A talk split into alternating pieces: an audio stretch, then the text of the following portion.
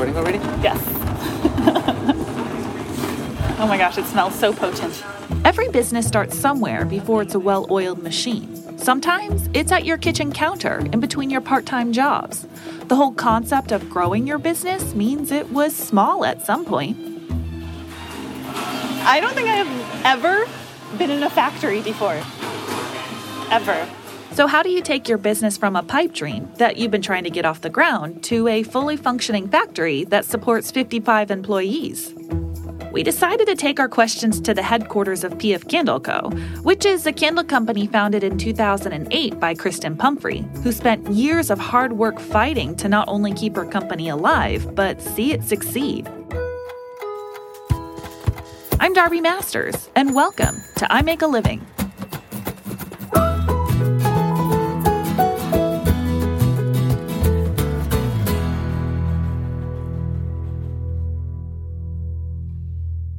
Season, we've seen that it takes a lot to start a business from the ground up. Not everyone is cut out to be a small business owner. It takes a lot of diligence and hard work to get any business off the ground. It's not for the faint of heart. There are a lot of ups, downs, failures, and successes. I think that's why it's so important to hear what the journey has been like for others, especially for those who are a little further along on their journey than we are. That's the reason for today's episode. The journey for any entrepreneur can be a complicated one, but we learn from the growing pains that we encounter, and hopefully, they make us better business owners. All right, I'm Kristen Pumphrey. I'm the founder and co owner of PF Candle Co. Kristen is a very down to earth individual who is open about the ups and downs of her journey as a business owner. We had the opportunity to sit down and have a conversation about what that journey looked like, how she survived it, and how she continues to handle the challenges thrown her way. PF is kind of if I'm using glossy PR terms, it's a global fragrance operation. So we're a manufacturing facility. We make all of our products here in house in LA, and we sell to. I think our current independent boutique account is roughly 2,500 um, active accounts, and then we also sell to major partners around the world. So we're carried in tons of countries, tons of stores. We work with independent boutiques. We have our own flagship. We have a lot of revenue streams, and we have 55 employees. So my job is kind of a creative director role. I do all the product development. I oversee the marketing. I basically oversee getting that product to the customer and making sure that the quality is really good. That's Tom's office. So Tom's obviously my business partner and husband. Okay. And cousin, you said? And husband. husband. I almost am positive you guys went on a date night last night. So, yeah, Tom and Kristen are business partners and they're married. And as you can tell, this audio does sound a bit different. That's because we didn't just have a sit down conversation with Kristen. She also gave us a tour of the factory. And obviously, I brought my handheld recorder with me. So Tom oversees the sales and operational side of things. So he's he calls himself a living, breathing P&L. Kristen was the founder of PF Candle Co., and it wasn't until a few years later that Tom came on board to help run it. But we're getting ahead of ourselves here, so let's go back to the beginning of her story. So in 2008, I had just graduated college and I was working at a publishing company. The publishing company mainly did titles that were craft, so knitting and crochet and just kind of handcrafts. This was right around when Etsy was really taking off. So I loved that movement. I had kind of decided to go into publishing after I became obsessed with just the general genre in college. And I didn't want to be an actor, which I had spent many years studying. So, you know, career change. And then abruptly lost my job in 2008 because of the recession. I did not know at the time that's what was happening because I was very young and it didn't really occur to me what that meant. So the magazine folded, I lost my job, and I remember sitting across from the VP and of the company. She said, "What, what are you going to do now?" And I'm like, "I think I'm just going to go start a small business."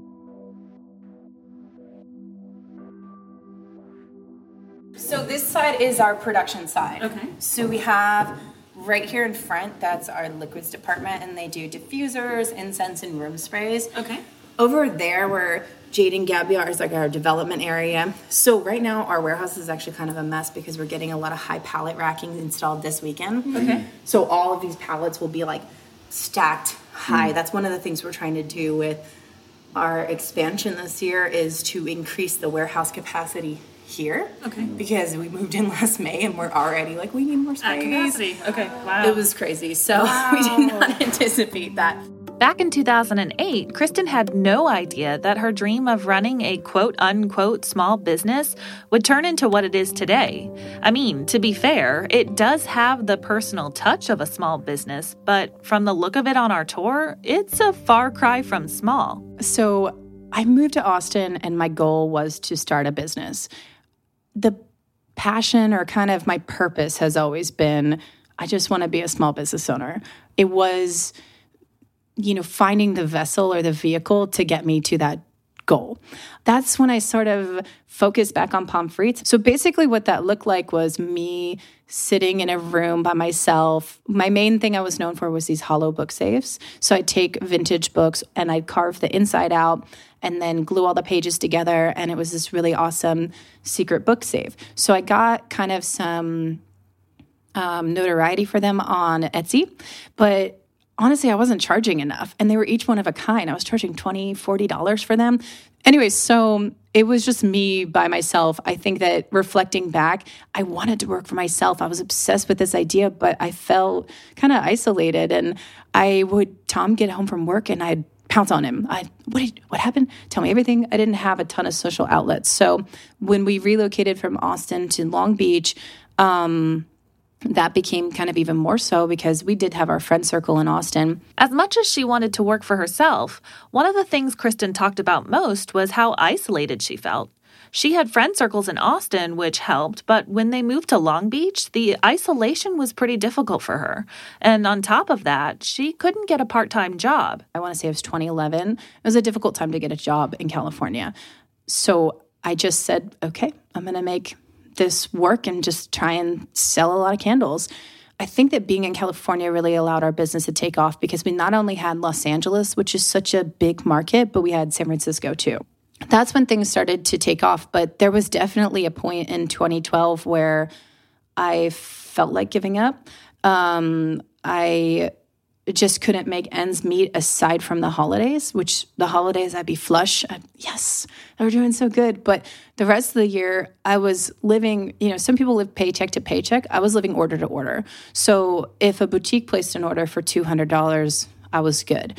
If someone placed an order on Etsy for 40 bucks, okay, that's some groceries. I would walk to the grocery store and buy groceries kind of every night or every other night. I didn't really have enough funds to buy them weekly. Like that's the level we were at. We were just broke, you know?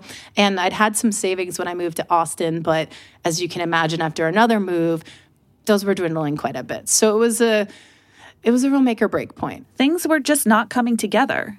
Living your life counting every dollar, every penny to make it work, that's where Kristen was, and it sounded less than fun.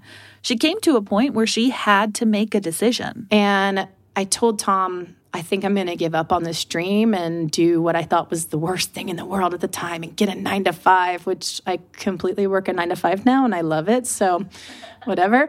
Tom's an incredibly practical person and he also doesn't always sugarcoat it for me. So he said, Yeah, you should stop doing this thing, but you know, the candles are really cool. People like them. Why don't you just make those on the weekend? Like, don't give up on it entirely. And I, I said, Yeah, yeah, I'll do that. And right at that point, I don't know, I got this big order from Terrain. It was only $3,000, 2,500. But to me at the time, it was so much money. I was just like, oh my God, this rent is two months of rent, or however much at the time. I bought a big melter that allowed me to increase my production scale. And from there, it started to snowball where, okay, I got the terrain order, then I got boutique orders. Then I got picked up by West Elm by doing it at pop up with Etsy at West Elm. Oh, wow. And that's when it really started to snowball. So just so you know, if you have slick bottom shoes, just be careful stepping onto the production floor here because it's pretty waxy. Okay. I when I wear my slick bottoms every day, I'm like, whoa. Okay. Okay. So we're pouring Terra right now. Um, this this uh, style was released last year, and the two new scents we released this year have actually been really really popular. So it's been keeping us busy, keeping up with that. Um, over here we have two Those are 500 pound melters, and we're about to get two 2,000 pound melters. Okay. So we produce on average right now 4,500 candles a day. Um, we're looking to increase that to about 6,000 Okay. in order to keep up with demand. She was equipped to fulfill West Elm's order of 4,000 candles in 2013 because of the melter she invested in after her first large order from Terrain. It was still a lot of work because she was making 100 candles a day, but they were relentless. They, as in both Kristen and Tom, because this was the order that brought Tom into the business. And now, just a few years later, PF Candle Co. is producing 4,500 candles a day, with hopes to increase that to 6,000 with the two new melters they just invested in.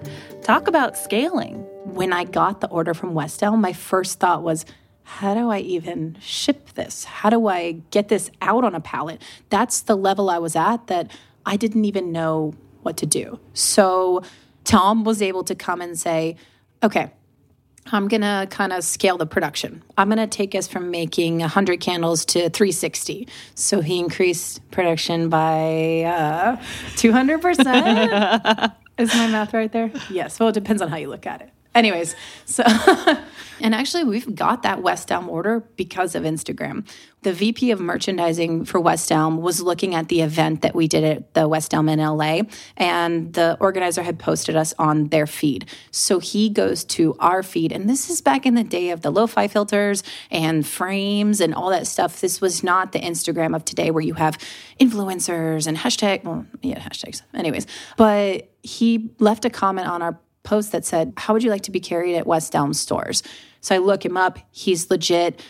It was a total pinch me. And I guess I was at the forefront of Instagram. So I kind of innately was able to grow our brand using that, being really savvy with what that emerging social media platform was. So the marketing plan back then was just Kristen, her phone, and a bit of creativity. And now they've expanded. Guys, this is the crew from FreshBooks. so this is our um, customer service, sales, sales, marketing teams. Hey guys. Hi everybody. Um, this is my office. Wow, that's a, a big marketing team. Just, just, just saying, it's crazy. So it was completely organic growth. And we didn't start paying for ads, I want to say, until 20, maybe 2015, probably 2016. So that's when we actually started putting money into our marketing and actually having a marketing team versus just me taking some cute photos and putting them on Instagram. And how many people are on your marketing team right now? We have three people on our market, oh, four people on our marketing team. Yeah. Okay. How does marketing your business change when you begin growing? PF Candle Co. is eco friendly, and they believe they have a corporate responsibility when it comes to climate change. So, how do you communicate a message like that, which they truly believe in, without making it a huge marketing scheme? obviously transparency is a hot buzzword. That's something that a lot of people are using in marketing right now. How that looks for me is that we're just trying to present things the way that they are. I'm not trying to do things because it's trendy using soy wax. Great. Eco-friendly. That is absolutely why I do it. But I'm not trying to do it for a marketing trend. I'm trying to do it because it's the right thing to do so that we can have a corporate responsibility for climate change. You can't, this is an aside, but it's hard to have that responsibility at an individual level. If you're a corporation, you have the ability to make a bigger impact. That's what's exciting to me now. Our corporation growing, our company growing allows us to actually have an impact in the community. We employ 55 people. That's great. We give back to charities every year. We make an impact in different people's lives. And that's something that I didn't think I'd have the opportunity to do. Everyone's obsessed with being authentic, authentic. What does that even mean? What does Right, that even exactly. mean? Because when you're curating your image of what your authentic image is, oh, it's frustrating. It's Yeah. just not real. So I like things to be a little messy, you know, and that's been a unique challenge of growing the business from one person. When it was just me, it was easy to just be me. I'm incredibly grateful to our customers. That is a genuine thing that I feel because I remember it was not long ago that those customers were the difference of what I ate. I am blown away by what our customers spend with us, that they like our products, that they come back for more. I'm like, what a freaking gift, you know? But how do you kind of scale that message because it's one thing for me to say it, it's another thing to relay that to my marketing team, and then they get their language out there. We have a person who does all of our kind of captions and kind of controls the brand messaging, and I work with her a lot. I get really specific on language because it's easy to get into this slick marketing language of here's a product, here's a product. But it's not just about it being a product, it is about you're buying a product that's from an ethical company that supports the lives of these people that work here. And hopefully it's going to improve your life through Scent. And how do we connect to that emotionally? So we just work at it. Kristen told us that one of their legendary marketing emails that they still talk about to this day happened a few years back. It had to do with their incense sticks. They used to sell 15 in a pack for $6. That seemed to be reasonable because they based the price on the items themselves, but to make them was incredibly labor intensive, and that wasn't taken into account when they were originally priced. They ran the numbers again and realized the prices needed to be raised in order to make a profit. So basically, they sent an email to all of their customers explaining the whole situation, and it ended up being really well received. It was honest, and their customers appreciated that. From what I can tell, PF Candle Co. genuinely cares about the environment, their employees, and their customers. Honesty is one of their core values. That's why Paco and I wanted to interview Kristen in the first place. There's just a genuine authenticity to Kristen, and we knew that she'd be open and honest about the ups and downs of her journey. So, challenge wise, it took a while for me to feel my stride as a leader. I think that really being able to take a step back and look at what I had built and realize that I actually knew the answers, I actually knew what I was doing. I felt for a long time that people didn't believe I did. So that started with me not believing in myself. Challenge wise, scaling has been really hard. So we are completely self funded and we basically reinvest the profits. And we have done this from that first West Elm order. We reinvest the profits into the business. And that's how we do things like open a flagship and uh, renovate a warehouse for us to move into. But there's definitely difficulties, especially when it comes to hiring, because we want to attract great talent. But when I talk about our pay scale, in 2014 we hired people at 1250 an hour the office, maybe they made 14 an hour. Now we're hiring our production floor starting at 15 or 16 an hour, and the office is 17, 20 an hour, you know, upwards of high salaries. So that has been completely our own growth. But during the beginning stages, we didn't have the money to attract people with actual experience from doing the job. So we tried to attract really smart people, people that could grow, people that we saw could evolve in a role. But it created challenges for people. So I've watched people kind of, the role has evolved from what their skill level is or even what they want to do. And they'll just say, I don't want to be running this anymore. And I'm like, okay. So that's been a difficulty. Honestly, that's something that I deal with every day still is that you wonder as a business owner that's scaling it yourself and I don't have an MBA, I wonder when will I reach my skill level and what do I do when that happens?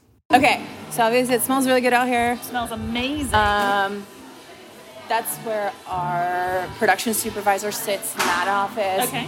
Development area. So we just do like our small batch burn testing and um, pouring new scents. Like we have Okay. this really crazy fragrance cabinet right here.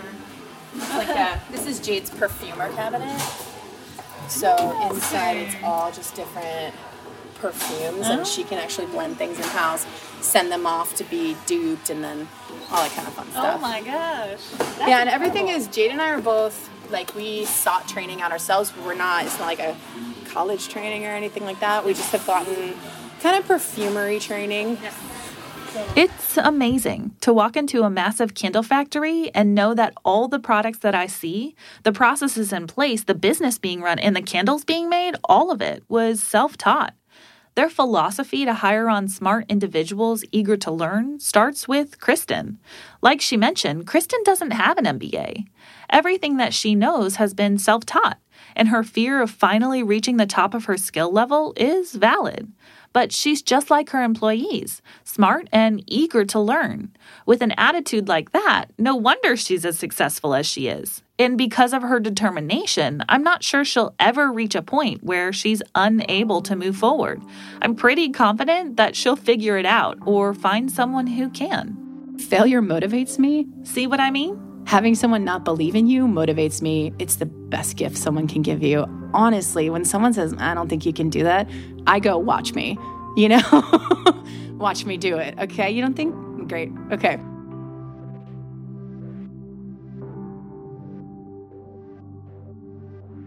That's a pouring machine. We have two of these now.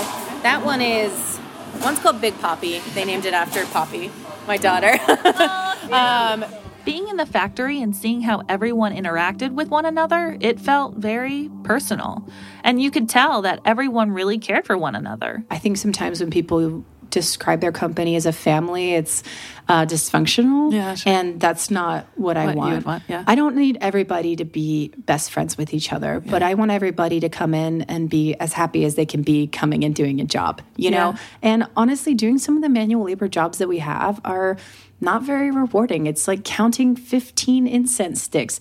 That's a difficult job because it's just boring, you hmm. know? But I want to try and provide them with an environment that's a little weird and like Tom used to say that we are the type of company where if you were a little bit of a misfit at another company, you can fit in here. And people always joke, "Oh, do you have to have tattoos to work here?"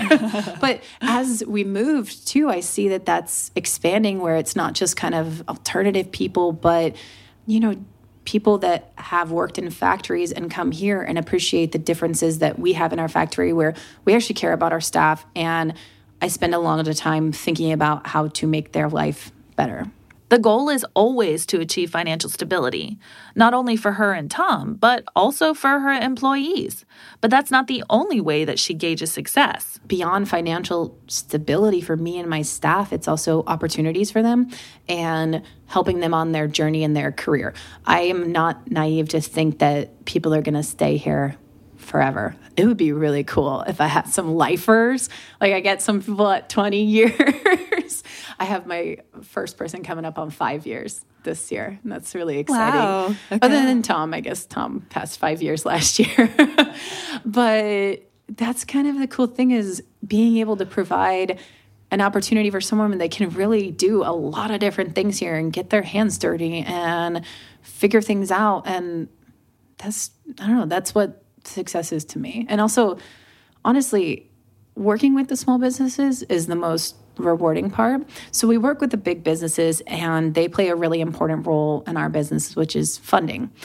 But the small businesses, I see how much money we sell to them. So I know that they make a decent chunk off our products.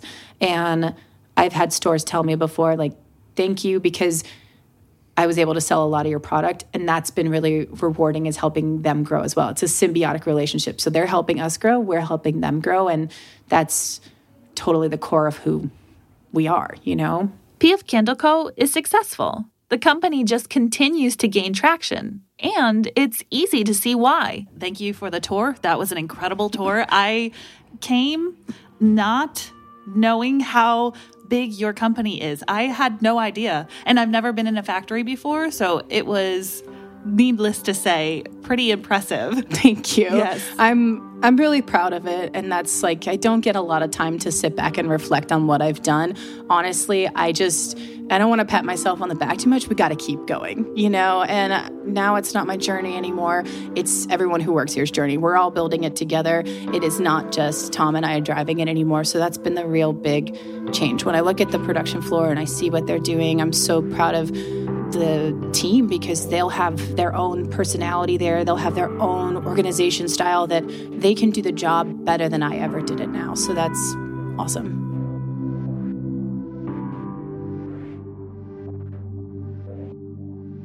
The journey of every business owner is different, but there are some pretty consistent struggles that most people deal with. The growing pains of building your business are real. Determination is one of the main themes that I recognized in Kristen's story. She sacrificed a lot to get the company off the ground time, money, comfort. But to her, the business was worth it and it's paid off so far. Being your own boss takes determination and grit. Like I mentioned before, it's definitely not for the faint of heart. Kristen is a great example of who will make it in this competitive world of entrepreneurship someone who is smart and eager to learn. If you're willing to learn, sacrifice, and put in the hard work, then that might be you too. Knowing the road is going to be rough can be discouraging, but try taking a page from Kristen's book. Let the challenge be what fuels your determination to keep moving forward.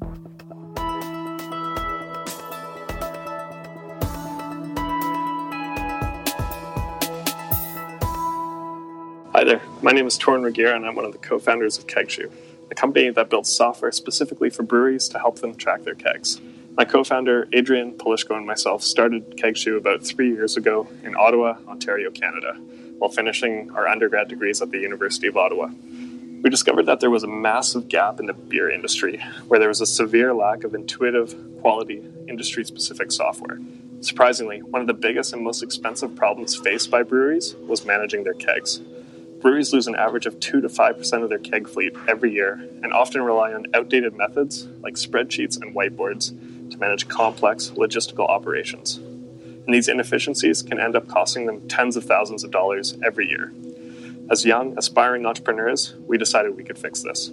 We collaborated with local craft breweries and built web and mobile applications to help breweries manage their kegs. And three years down the road, we now have hundreds of breweries around the world using our software to manage their keg fleets on a day to day basis. Our entrepreneurial journey has certainly been filled with countless ups and downs, and it's definitely not always been easy. That said, it's led us both down a path that I don't think we ever expected and created some of the most amazing opportunities for us.